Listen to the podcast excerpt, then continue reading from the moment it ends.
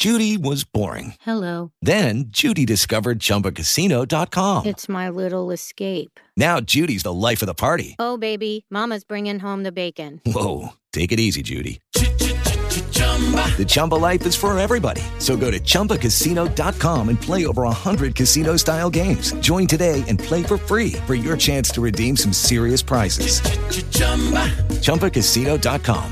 No purchase necessary. Void where prohibited by law. eighteen plus terms and conditions apply. See website for details.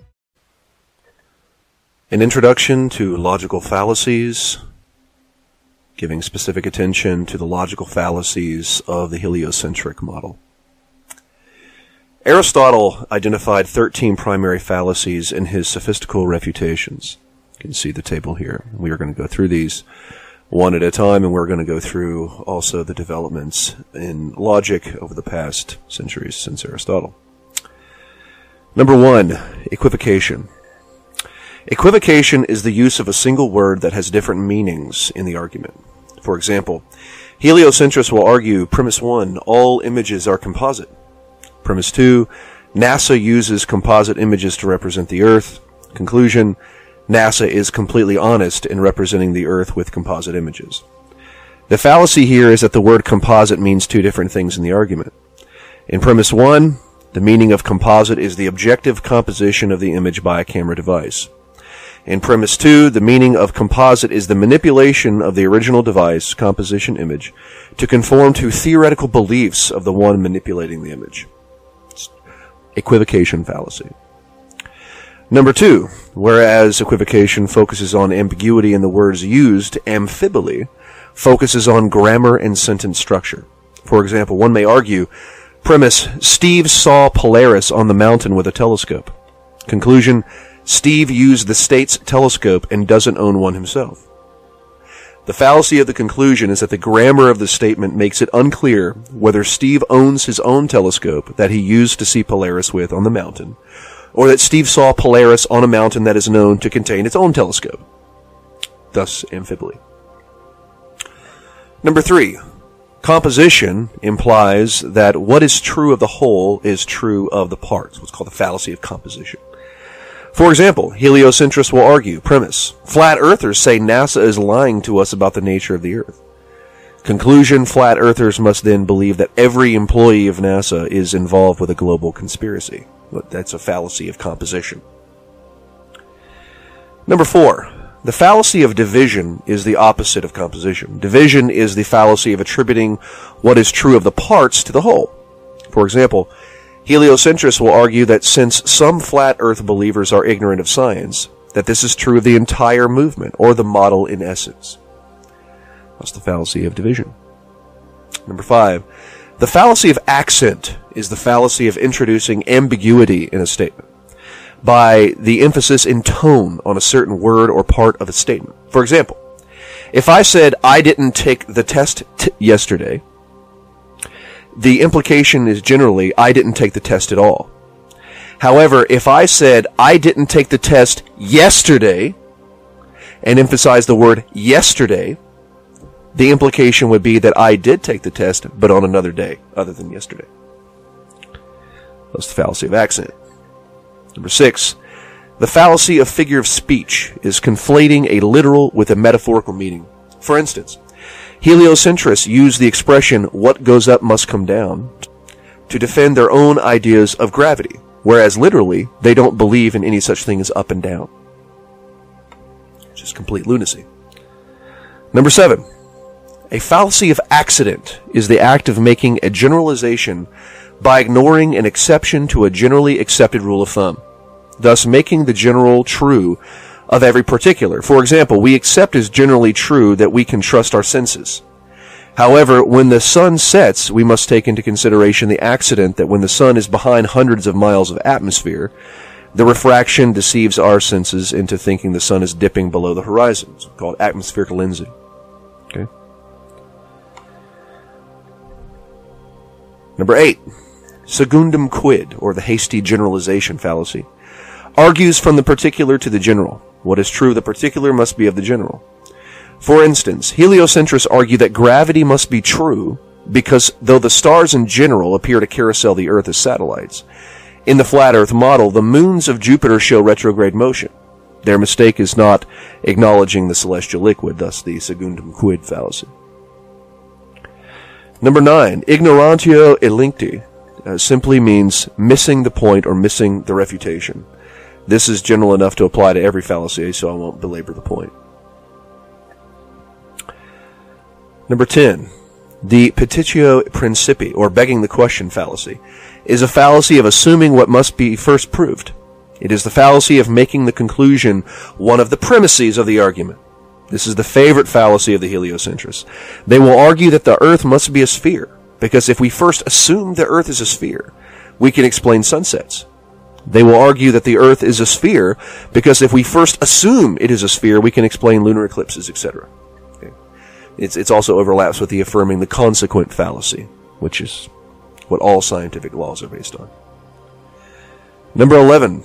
The non causa pro causa fallacy, or post hoc ergo propter hoc fallacy, after which, therefore, because of which, is a fallacy that asserts the cause of a thing simply because it precedes it. Okay. For example, heliocentrists say that ships sink in our perspective as they pass the horizon. Therefore, the sinking is caused by the curvature of the Earth. Post hoc ergo propter hoc. I mean, that that's like every law of science is based on this fallacy. Okay, when we say that something caused another thing, all we're really saying is that this has happened in the past. Therefore, one thing has caused another. It's post hoc ergo propter hoc fallacy. The affirming the consequent fallacy is another favorite of the heliocentrists. The argument basically proceeds by the hypothetical syllogism. If X is true, I should expect to see Y. I do see Y, therefore X is true. Aristotle states in On Sophistical Refutations, section one, part five, quote, "The refutation which depends upon the consequent arises because people suppose that the relation of consequence is convertible. For whenever suppose A is, B necessarily is, they then suppose also that if B is, A necessarily is. This is also the source of the deceptions that attend opinions based on sense perception. For people often suppose bile to be honey, because honey is attended by a yellow color. Also, since after rain, the ground is wet, in consequence, we suppose that if the ground is wet, it has been raining. Whereas that does not necessarily follow. In rhetoric, proofs from signs are based on consequences. For when rhetor- uh, rhetoricians wish to show that a man is an adulterer, they take hold of some consequence of an adulterous life, viz. That the man is smart, dressed, or that he is observed to wander about at night. There are, however, many people of whom these things are true, while the charge in question is untrue. It happens like this also in real reasoning, for example, Melissa's argument that the universe is eternal assumes that the universe has not come to be. For from what is not nothing could possibly come to be. And that what has come to be has done so from a first beginning. If therefore the universe has not come to be, it has no first beginning, and is therefore eternal. But this does not necessarily follow.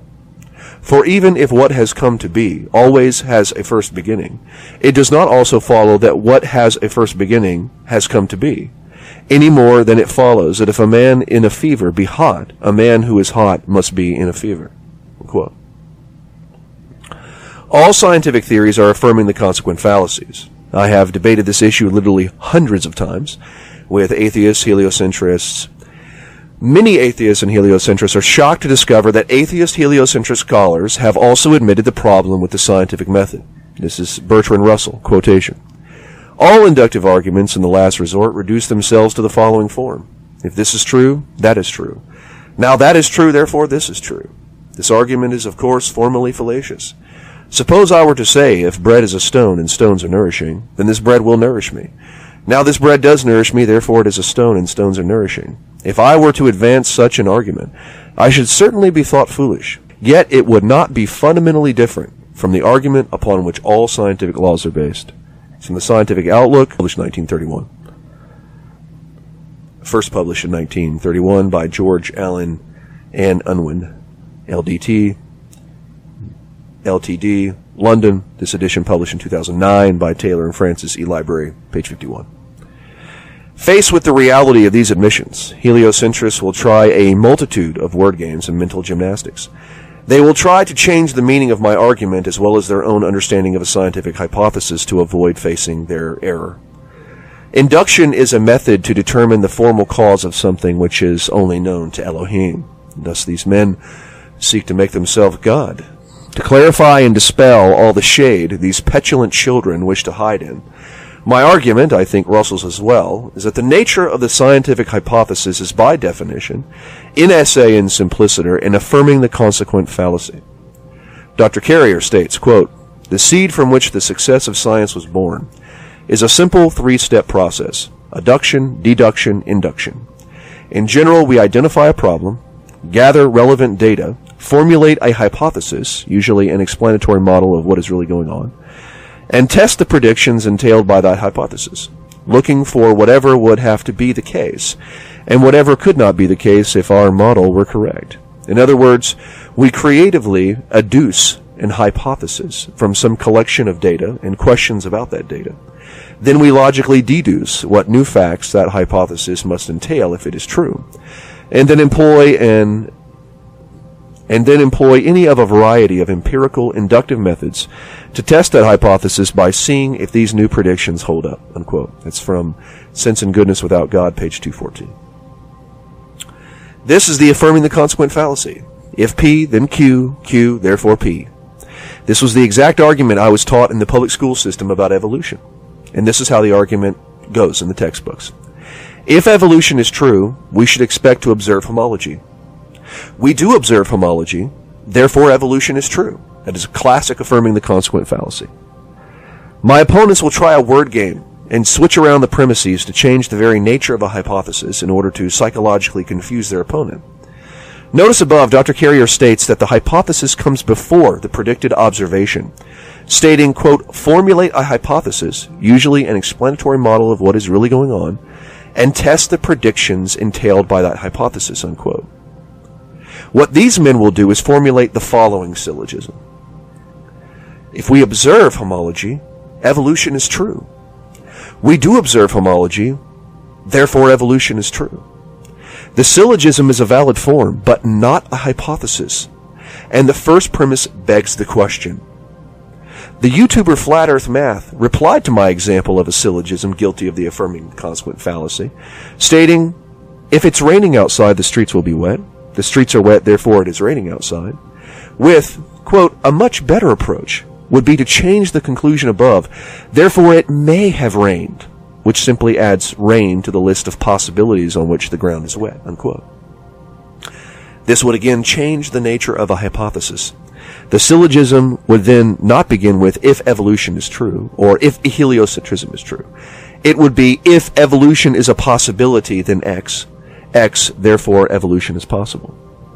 That is not how evolution and the globe were presented to me in school. They were presented as absolute truths. And I, I was trained by atheists. I was trained in the public school system. Okay? This is absolutely disgusting manipulation.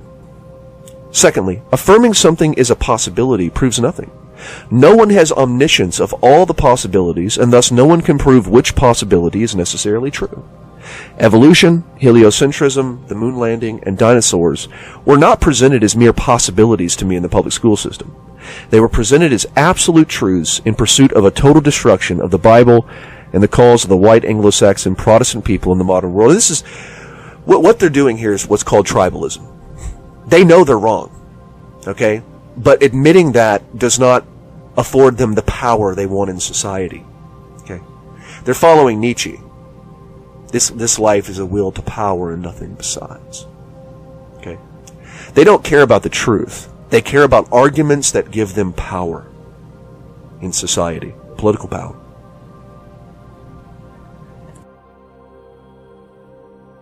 I wanted to do a video on the scientific method. I, I I've been buying textbooks, college textbooks, physics textbooks and astronomy textbooks, and just going through all the, these are university textbooks. This is a Pearson publication, which is standard university issue. And this is, this is the, according to the book itself, uh, co- the comprehensive uh, introduction to astronomy that they give to uh, college students who uh, want to know about astronomy. And I want you to see hundreds of university professors that went into this. This is like the definitive work on uh, on astronomy in the universities. This is hundreds of university professors that went through this. Just hundreds of them. Okay? Look at all these people. Okay? Just the list just keeps going. All these pe- these professors at these universities, okay? So the the first thing the first thing I did when I got this book is I wanted to see what they would say about inductive science and uh, the whole idea of inductive reasoning. And here it is. I don't want to just shake my hand the whole time, so I'm just going to take a picture of this, and we'll just go through this line by line. This is hilarious, folks. This is absolute. Th- this these people, what they're about to do, what I'm about to give you is not just a few people's opinion, folks. You, sh- you sh- saw all the professors that went into this. This is the definitive book on science and astronomy, in as given to us by the beast United States government. Okay. And I'm going to I'm going to show you what they say. This is absolutely astounding. Okay, so the quotation begins, "In science, we attempt to acquire knowledge through logical reasoning. A logical argument begins with a set of premises and leads to one or more conclusions.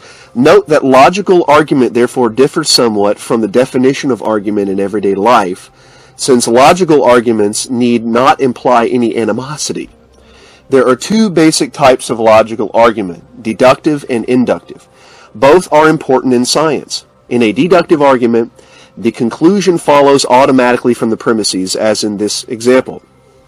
Premise: all planets orbit the sun in eclipses with the sun at one focus. Premise: Earth is a planet. Conclusion: Earth orbits the sun in an ellipse with the sun at one focus. Note the construction of the deductive argument. The first premise is a general statement that applies to all planets, and the conclusion is a specific statement that applies only to Earth. As this example suggests, we often use deduction to deduce a specific prediction from a more general theory. If the specific prediction proves to be false, then something must be wrong with the premises from which it was deduced. If it proves true, then we've acquired a piece of evidence in support of the premises. Now contrast the deductive argument above with the following example of an inductive argument." Uh, but before I uh, uh, do that, I, w- I want to examine real quick the the conclusion to the first syllogism it gives us. Okay, notice it says, Earth orbits in the sun in an ellipse with the sun at one focus. Okay, um... in an ellipse with the sun at one focus, that's the, the sun in an ellipse with the sun at one focus, that is the major term, the major premise, okay? Where, whereas Earth, that is the minor, okay? They, th- this is actually a valid form, all right? And I'm going to show you from basic text on the issue, this is actually a syllogism. And notice it's in three parts, okay? You're not going to see that coming up. This stuff is hilarious. Okay. Now contrast the deductive argument above with the following example of an inductive argument. This is this is just this is just precious, folks. No, notice there's one, two, three, four, five different parts to this. Okay. Premise: birds fly up into the air but eventually come back down. Premise: people who jump into the air fall back down. Premise: rocks thrown into the air fall back down. Premise: balls thrown into the air come back down. Conclusion: what mos- what goes up must come down. Okay, no- notice what's missing in the conclusion: a major and minor premise. Where's your middle term? It's this isn't a syllogism. It's in five different parts. We're, we'll get to that. So, it's just, this is just this is the the definitive book on science and astronomy in universities and I, I, I mean, you can't write this stuff, okay? All right, Con- con- con- continuing. Because each premise supports the conclusion, you might at first think that this is a strong inductive argument, if you don't know anything about logic, uh, and that its conclusion probably is true. However, no matter how many more examples you consider of objects that go up and come down, you could never prove that conc- the conclusion is true. Do you realize what they just admitted? What did they say? You could never prove the conclusion is true, only that it seems likely to be true. They just admitted to you, science can never prove anything to be true. They, they just admitted to you. Hundreds of professors went into this. This is the definitive book given by the universities in America. They just admitted to you what I have staked my whole life on for the last fifteen years. Okay? They're admitting it right out of their mouth. Drake's been right the whole time. Okay? Everything Drake's gone through, we're admitting is true. All the crap he's had to deal with for the last fifteen years has all been for the truth. Moreover, a single counterexample can prove the conclusion of an inductive argument to be false. For example, in this case, we know that the conclusion is false because the spacecraft Voyager two was launched from Earth and never fell back down. Inductive arguments generalize from specific facts to a broader model or theory. Thus, inductive arguments are the indu- arguments used to build scientific theories, because we use them to infer general principles from observations and experiments. That is why, th- here, where we, here we go, that is why theories can never be proved true beyond all doubt. They can only be shown to be consistent with ever larger bodies of evidence. Theories can be proved false, however, if they fail to account for observed or experimental facts. They just admitted everything I've been saying for years on end. So now I got another book here for you, The Art of Reason. This is the book on rhetoric that I got when I was in when I was in college, uh, in graduate school, sorry. This was the standard book we had to read uh, to uh, pass this course, which I did when I was in graduate school. I'm sorry, I'm all over the place here, which I did when I was in graduate school. And again, I'm just going to take a picture of this so I don't have to just keep meddling with the camera here. All right, I'm going to start um, at the second paragraph down where it says, any argument that has two categorical premises, a categorical conclusion, and the same internal structure as this argument is a category categorical syllogism. Watch this. Every syllogism has three propositions. Since every proposition has two terms, there could be six uh, distinct terms here, but there aren't. There are only three whales, mammals, and animals that breathe by means of lungs, each term occurring twice. And notice, we didn't have three propositions in the inductive uh, syllogism, did we? Mm-mm. It was a, that was a complete mess, wasn't it? Mm-hmm. This pattern exists in every categorical syllogism, and each of the three terms has, has a distinct name. The term that occurs in the predicate of the conclusion, quote, animals that breathe by means of lungs, unquote, is called the major term of the syllogism. This term also occurs in one of the premises, two, which is therefore called the major premise. The term that occurs in the subject of the conclusion is called the minor term. Okay, was that in that syllogism? No, no. This term occurs as well in the other premise, which we therefore label the minor premise. That leaves mammals, which is not part of the conclusion but occurs once in each of the premises. It is called the middle term because it serves to link together the major and minor terms. Schematically, the pattern, we were missing that too, weren't we? Schematically, the pattern of repetition is major term, all M or P, minor term, all S or M, and conclusion, all S or P. Is, is that what we saw? No. What we saw there in those five propositions that the the federal gov- the Department of Education gave us was a was what my friend Jacob called proof by curiosity. It was a total mess, and then they admitted after they wrote out that complete tragedy, that abortion of an argument, that they're, they're admitting, uh, yeah, it's, yeah, I mean, you can't ever prove it to be true. They admitted it, folks. There's, there's no more opinion to be had on this. This is now established fact. The Southern Israelite, as he has said for years on his platforms, has laid down his life for, has all been true. I've documented it. I've showed you from the primary sources. I'm right. And they admit it.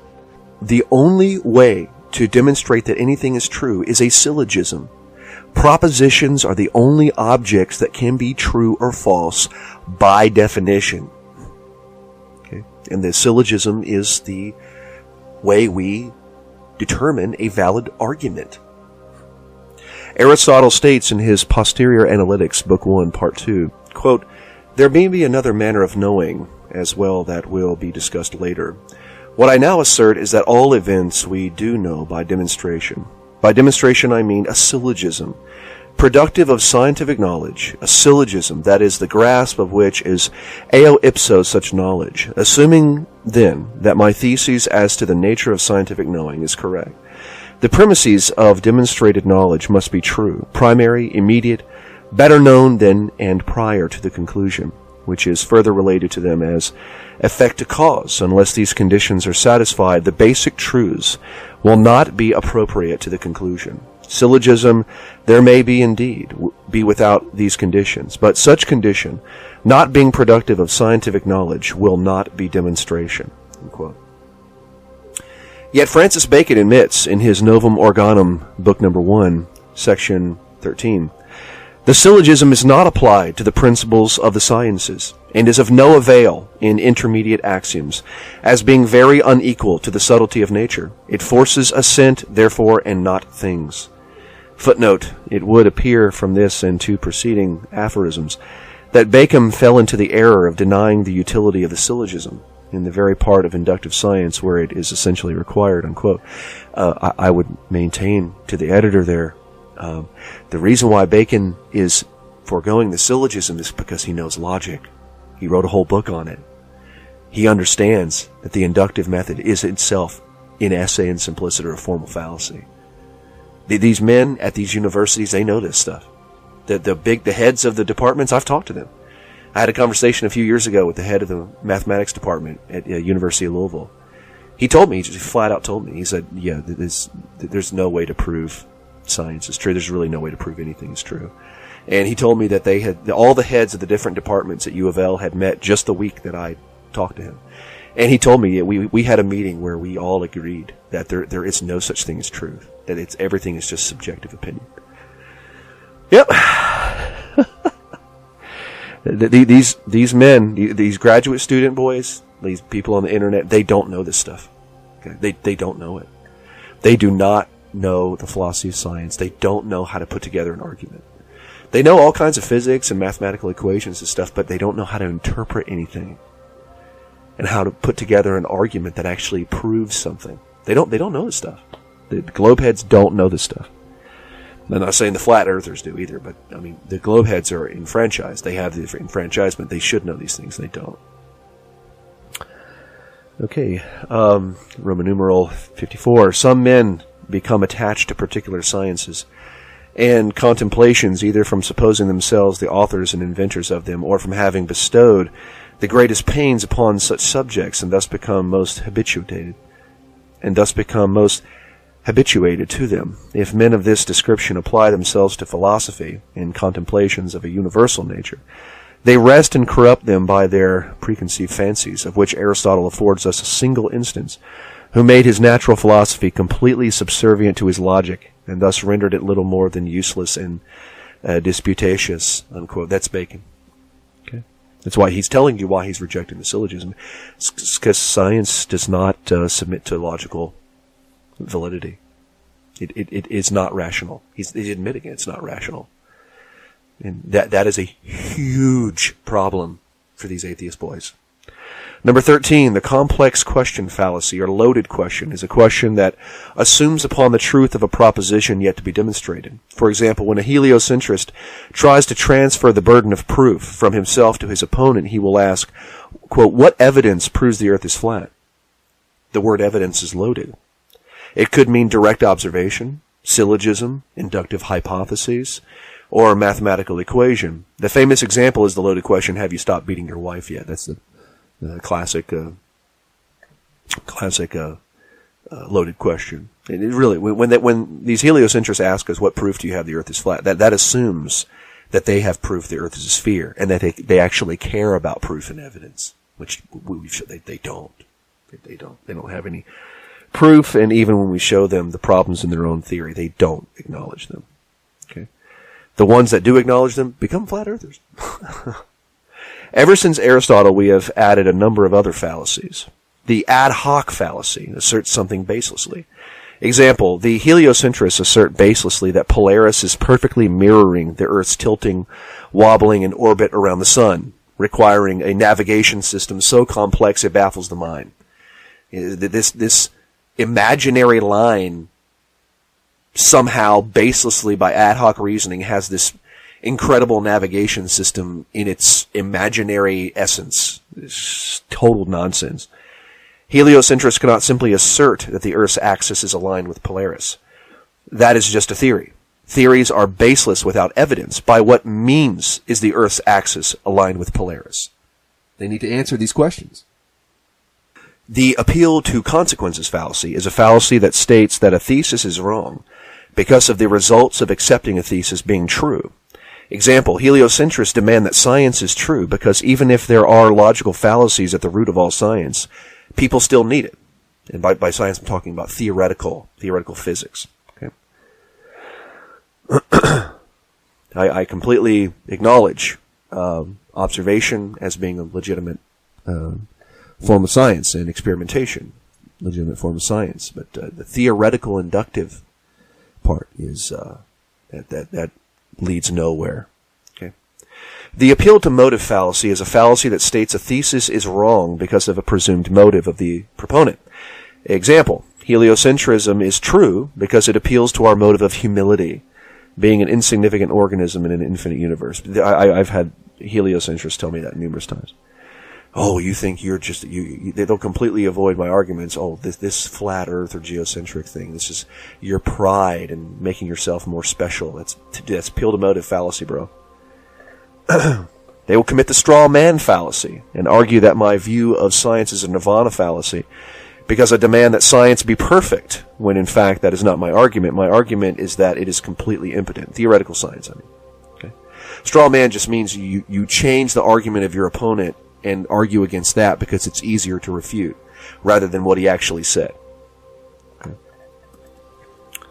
The tu quoque fallacy is a fallacy that states that a thesis is wrong because the proponent is hypocritical. Example, heliocentrists argue that since I say all scientific laws are based on logical fallacies, but I use science, I'm a hypocrite. Therefore, all scientific laws are not based on logical fallacies. Tu quoque. Tu quoque fallacy. The genetic fallacy is a fallacy that states that a thesis is wrong because of its origin. Example, heliocentrists assert that heliocentrism is true because it came out of the Enlightenment, while the flat earth came from the desert-dwelling sheep herders of the Bronze Age. Okay? Genetic fallacy. The moving the goalpost fallacy. Oh, the globeheads love this one. Uh, this fallacy changes the criteria or goal of a competition in the process in order to gain an advantage. Example, heliocentrists use this fallacy when we show them buildings that we can see sixty miles away. They will commit this fallacy and assert that the earth is now bigger than we first presumed. They'll change their own position to say that the Earth is bigger than we first presumed.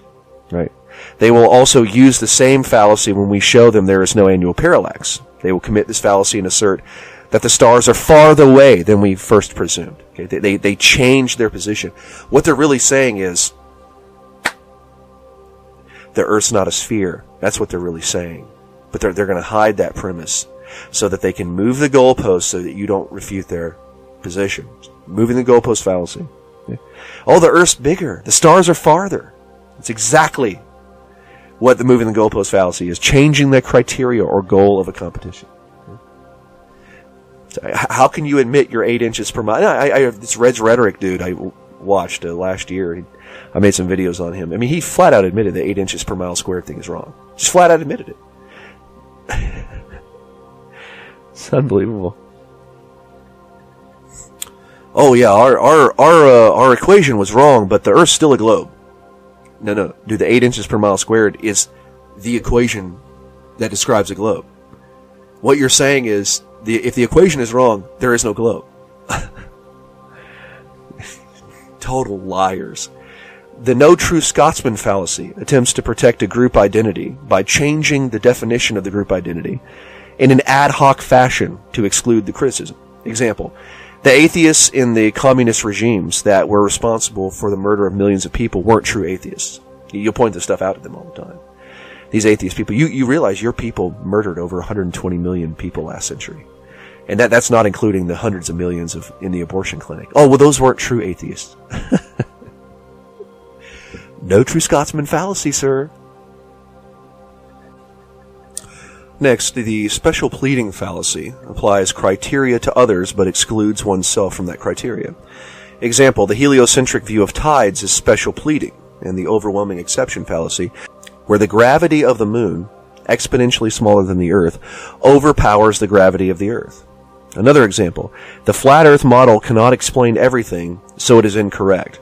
The heliocentrist model cannot explain everything either, but it is correct. It's special pleading. The argument from incredulity fallacy affirms that an argument is false simply because one cannot grasp how it could be.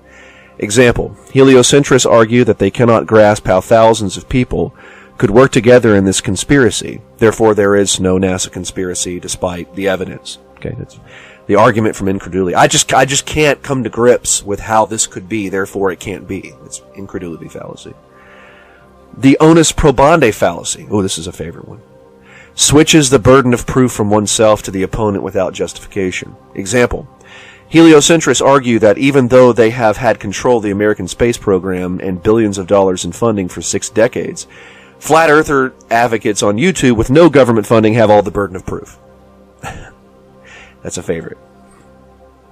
The ad hominem fallacy is personally attacking someone as a justification for dismissing their arguments. Example, heliocentrists often dismiss arguments from flat earthers, calling them idiots and uneducated for making arguments heliocentrists can't answer. The appeal to authority fallacy asserts that something is true because an educator believes it, even though his colleagues may disagree with him, or the issue may be completely outside of his expertise or evidence completely contradictory to his beliefs. Example, creationism is wrong because the professional scientists reject it. Right. Flat Earth is wrong because the university rejects it. But we, we have evidence that shows they're wrong. Okay. Just appealing to an authority to dismiss evidence, that's, that's a fallacy. The appeal to novelty fallacy affirms that something is true because it is modern. Uh, example, heliocentrism is true because it is the modern view.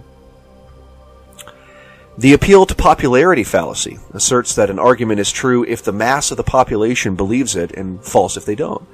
Example, heliocentrists argue that flat earthers don't have enough subscribers on their YouTube channels. Uh, Miley Cyrus has ten million subscribers, so subscriptions and intellectual content are not correlated. And, and you look back in the Middle Ages and the ancient world, the popular view was that the Earth is a sphere, and, and geocentric sphere. The appeal to wealth fallacy, this is a favorite, asserts that the arguments made by rich people are true by virtue of their correlated wealth, while arguments made by poor people are untrue by virtue of their poverty. I, I get this all the time. Uh, example, heliocentrists argue that flat earthers are a bunch of poor, redneck, religious nutcases. Okay, well, what about Nikola Tesla? Nikola Tesla was one of the greatest scientists, if not the greatest scientist, to ever live, at least after Newton. He, he lived in poverty, died in poverty. The argument from fallacy affirms that an argument is wrong because one part is a fallacy in order to hide from the fact that one part is true. Example, heliocentrists argue that creationists use arguments that contradict the laws of physics while adhering to the laws of physics. Therefore, there was no creation. Pointing out that someone makes a mistake in their argument doesn't nullify the whole argument. Okay. It's what's called an argument from fallacy. The argument from ignorance fallacy affirms that since an argument has not been proven false, that it is true. Example, heliocentrists argue that since flat earthers have not proven every aspect of their model, they have failed to disprove heliocentrism. Proving heliocentrism is true. Argument from ignorance. The cherry-picking fallacy selects parts of available evidence while ignoring the rest, arbitrarily. Example, heliocentrists try to prove the globe by pointing to video from a camera with a fisheye lens, and not from the video footage from a camera without a fisheye lens. Heliocentrists also try to prove the globe by pointing to military manuals that say ballistics is done by taking the Coriolis effect into consideration, while ignoring the many other manuals that say they don't. I had a professor I debated on that very issue last year. The confirmation bias fallacy affirms that one need not search for evidence that contradicts one's position, but only to search for evidence that supports it. Example, heliocentrists ignore the many works by reputable academicians such as Hawking and Einstein and Bertrand Russell, who admit that heliocentrism was never proved. They, I, I document this in my book, folks. They admitted this. The circular reasoning fallacy is an argument where the conclusion is used as a premise. Example, heliocentrists tell us the way to identify a numeric substance is to determine its spatiotemporal location, and the way to identify a spatiotemporal location is to determine its numeric substance. That's circular reasoning. The distinction without a difference fallacy makes a distinction between two identical things without making known the difference. Example, flat earthers accuse heliocentrists of appealing to occult powers with their doctrine of gravity. Heliocentrists respond by admitting the cause of gravity is unknown, but not occult. Okay. It's a distinction without a difference. Oh yeah, yeah, gravity is exactly what the occultists and the alchemists said their universal spirit was, but uh, gravity is not occult. No. no. It, it's just the exact same thing the occult views as the universal spirit in the, in the pantheist model. It's, it's exactly the same thing, but it's not. Uh, why is it not? Well, because I don't want to say that. I don't want to say it's not, therefore it's not. Okay? It, it doesn't make me feel good to admit that, so I'm not going to admit it. That's the distinction without a difference fallacy. The false analogy fallacy tries to make a point by drawing an analogy that is not analogous to the point. Okay? Example, heliocentrists argue that twirling an object on a string in a circle is analogous to a centrifugal force in the doctrine of gravity, whereas one is action at a distance, the other is not. False analogy fallacy. People do that all the time. You got to make sure when people are making comparisons to your view that their comparison is analogous, that it actually is similar to what you're saying. The false authority fallacy attributes authority credit to a man or a group that does not specialize in the era, area of consideration. Example, heliocentrists make much of the nature of mass when determining their gravity equations, yet know absolutely nothing of the centuries of disputation on the meaning of a numeric substance. I, I make this argument myself about the um, the oceans. Okay, they'll admit so, so so gravity is strong enough to hold down millions of tons of water to the earth, but birds and insects can fly around like nothing's going on. That's just not, those. Oh well, you see, the mass of the of the ocean is different. Uh, of a subject of the ocean is different from the mass of a subject of a fly. What what is a subject of the ocean? How many ounces is a subject of the ocean, a substance? How many? How many how many cells? How many molecules until you get a subject that you can experiment with? Total arbitrariness. The furtive fallacy blames the outcomes of an event on the misconduct of leaders. Example, uh, Neil deGrasse Tyson just said this the other day on Twitter. The rise of flat earthers in society provides some of the best evidence for the failure of our educational system. You know, your, your, your model has failed. We have proven it wrong. Blaming the reader, the leaders of our, of our nation for your failure is a furtive fallacy. The moral high ground fallacy seeks to escape defending one's position due to moral superiority. Example, I don't have to listen or validly respond to the arguments of the Southern Israelite because he worships an immoral, violent God. Virtue signal. It's the moral high ground fallacy. I've actually had that happen. The moralistic fallacy seeks to dismiss the position of an opponent due to a presumption that the opponent's position would morally stain the population. Example, heliocentrists may say that the flat earth model is oppressive to the human psyche due to its view of an authoritarian God, therefore it's wrong.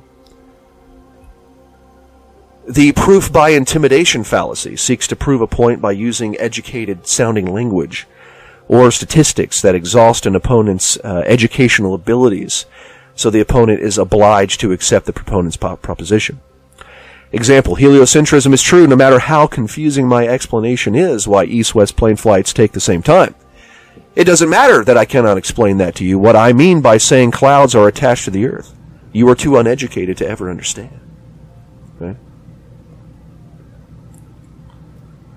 The proving too much fallacy affirms a point that defeats one's own position. Example, if gravity is how millions of tons of water are stuck to the earth, then flight should be impossible. Well, the gravity chooses between the different objects it wants to act differently upon.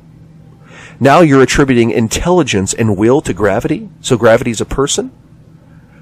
Proving too much. Proving too much. The red herring is a diversive argument. Example. So what proof do you have that the earth is a spinning ball? Answer. The southern stars. How does a flat earth work with the southern stars? Right? They, they, they can't prove anything. They, they, they go to something about the southern stars, about stars revolving around Sigma Octantis.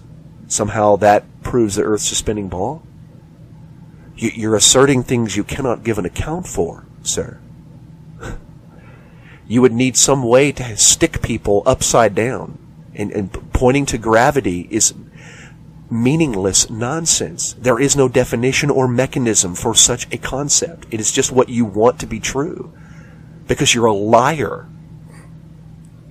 The reification fallacy makes abstractions concrete realities. Example, the axis of the earth is honed in on Polaris, right? How, how does some imaginary line become a real thing that has a navigational potency to it?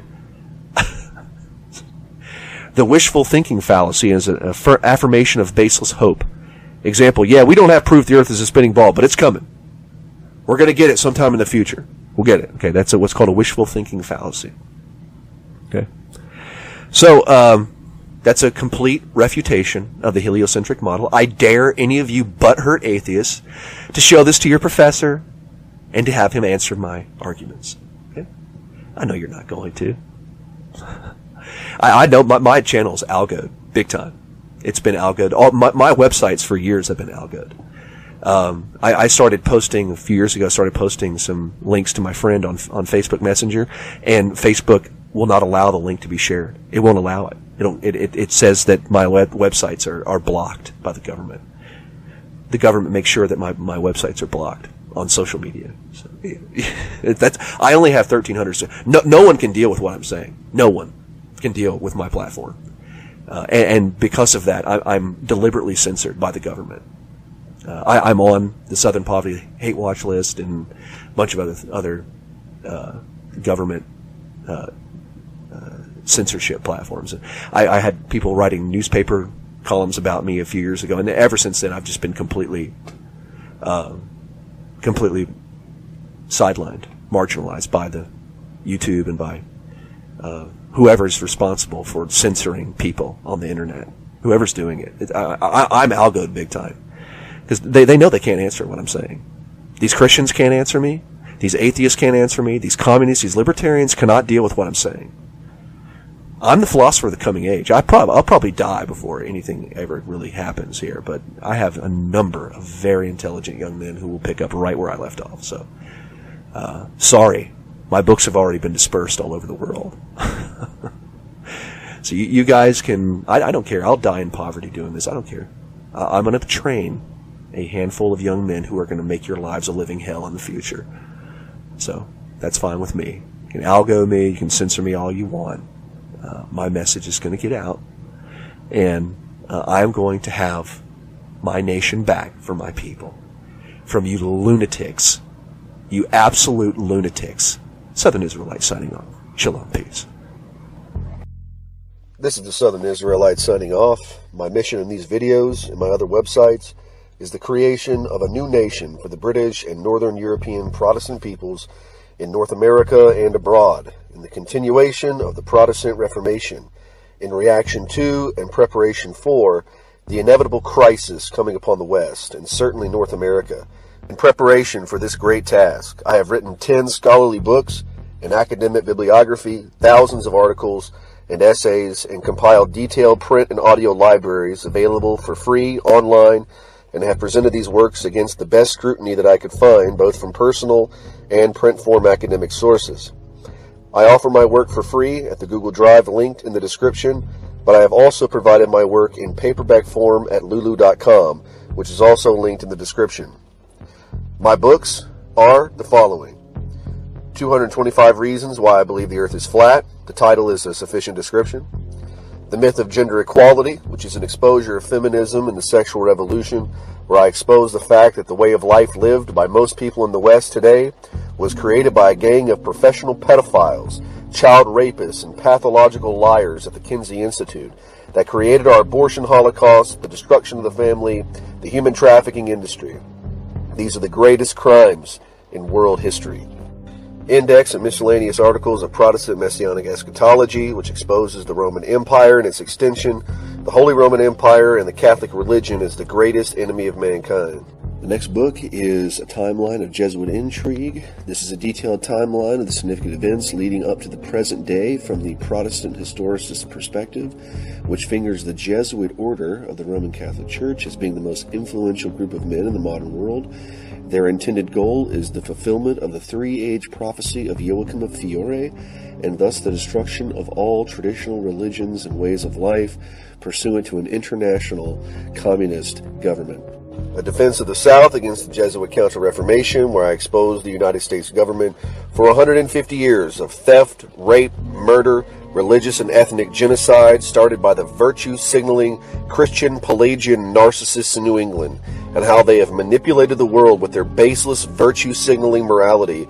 I also discuss the Bible's teachings on race and nationalism. I also go into detail about how the neo-Nazis are simply Darwinian atheists, and how they've worked those ideas out consistently, and the disgusting dishonesty of modern liberals to say they believe in Darwinism and then completely reject neo-Nazism, which is Darwinism in its raison d'etre. That's what neo-Nazism is, is Darwinism. And how the neo-Nazis are wrong about the Jews. I mean, what I am doing is the proper response to neo-Nazism. The liberals, they have completely failed to silence these people, and there's a reason. They have a fundamental philosophical inconsistency. The next book's Conquering the Verbal Sorcery of Trinitarianism, where I expose the Buddhist, pagan, and Neoplatonic roots of early Catholic Christian theology, and how it has affected the world and helped foment modern communism. The next book, one hundred sixty-six Theses Against the Jews, the Hebrew Roots, the Ebionites, the Muslims, and the Premillennialists, where I expose the root error of all the major organized religions that claim Abraham as their forebear, namely the Rabbinic Talmudic teaching that the destruction of the first temple was God's indication that the Levitical blood atonements were a mere vestigial appendage to the Mosaic covenant, and that the law of Moses given by the Creator was only intended for the Jews, as summarized in the infamous Jewish Noahide doctrine. The next book is Thomas Jefferson Was Wrong, an exposure of the modern American patriot movements, where I expose the American founding fathers as belligerent Satanists and traitors who hated the Bible, hated our people, and have led us into the chaos we live in today under the banner of a false and contradictory libertarian patriotism. Next book, Why I Left the Christian Church, which chronicles the development of the original Messianic Jewish sect, the Nazarenes, how their hegemony was usurped and replaced by the Greco-Roman philosophical tradition, beginning with Gnosticism and then with the creation of the Neoplatonic school. Uh, after this, the original Messianic theology was completely abandoned, and thus began the rise of Catholic theology, championed by the Eastern Orthodox and the Roman papacy, which leads me to my final work, one hundred thirty Reasons to Reject Traditional Christianity for Messianic Judaism, the Theology of the Seven Ecumenical Councils in the Eastern and Roman Churches Refuted, which title is a sufficient description, and I dare the opposing viewer to contact the very best Christian apologist you can find. And if you want him to be able to hang with me for even ten minutes, you're going to have want to find like a Roman Catholic or Eastern Orthodox scholar, because the Protestants don't have a clue about the seven ecumenical councils. And bring me the president of the most prestigious Christian seminary you can find, and I will utterly destroy him. I dare you. We'll do a Google Hangout, phone call, whatever you want.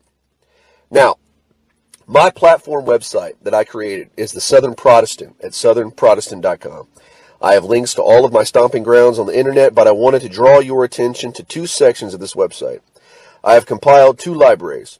The print library contains many works of philosophical pertinence that are available for free on the internet and provide a complete philosophical curriculum for the professional researcher or advanced layman researcher, which covers a ubiquitous array of topics pertinent to a complete defense of biblical revelation, biblical cosmology, biblical and nationalistic ethics, economics, and politics.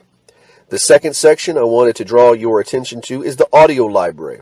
I know that many folks do not have the time to sit down and read for hours on end, but do have plenty of time to listen to audio lectures and audio books. This is why I created the audio library. This library will be an audio extension of the previous library, where I will constantly be adding to to further the education of my people, both with my own audio lectures, but also audio books created with the text reader program I have on my computer. And I'll be citing uh, pertinent scholarly works from the Western Protestant tradition, uh, some from medieval tradition, um, some disputes between Eastern Orthodox and Roman Catholic scholars that are very good, some from the early Christian period, some from the ancient world with the Jews. My blog is the southern israelite dot wordpress dot com that I constantly update in response to current news and essays I am writing. This YouTube page is something I plan on working on frequently as well, but that is really up to you folks. I have found in the many years that I have been doing apologetics online that doing excruciating research and inflamed debate and controversy to find the best answers to life's questions seems to drive me further away from where I want to be because of a very inconvenient reality. I can't eat books, and I can't take care of a family just because I know a ton of stuff. This work takes time, and time is money. If I'm not making money from my work, then I can no longer pursue this research and this activism. And I plan, when I have enough funding, to have my own land and my own homestead, because I know as soon as I go out publicly and do what I want to do with this, I want to go to these universities and I want to go to these churches. I want to stand there personally and take these institutions down. And I know as soon as I start doing that, I'm going to lose my job. So I need land and some savings, just a little bit, a little homestead. I don't care if it's just an acre. I need something where I can take care of myself when the entire society I'm, I'm living in just comes crashing in around me. And let me assure the viewer, the position I hold in my country as a member of one of the original families of the Jamestown settlement, the philosophical platform I present in my books, and the loyalty I have demonstrated for my people that cost me three careers and every friend I have had growing up, and the only serious relationship I have ever had, is unmatched in the modern world.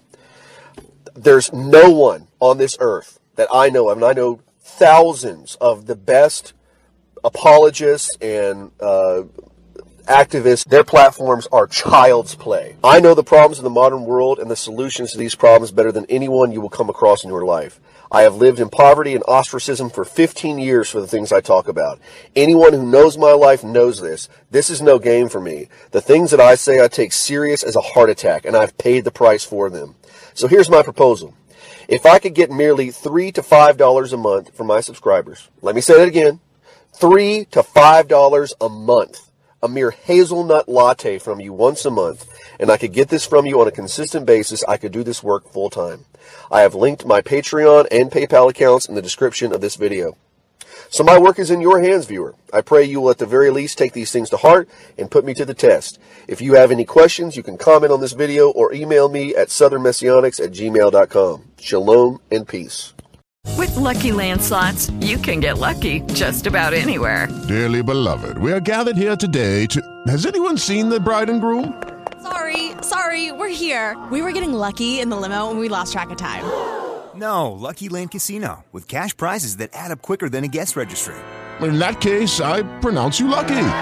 Play for free at lucky land slots dot com. Daily bonuses are waiting. No purchase necessary. Void where prohibited by law. eighteen plus. Terms and conditions apply. See website for details.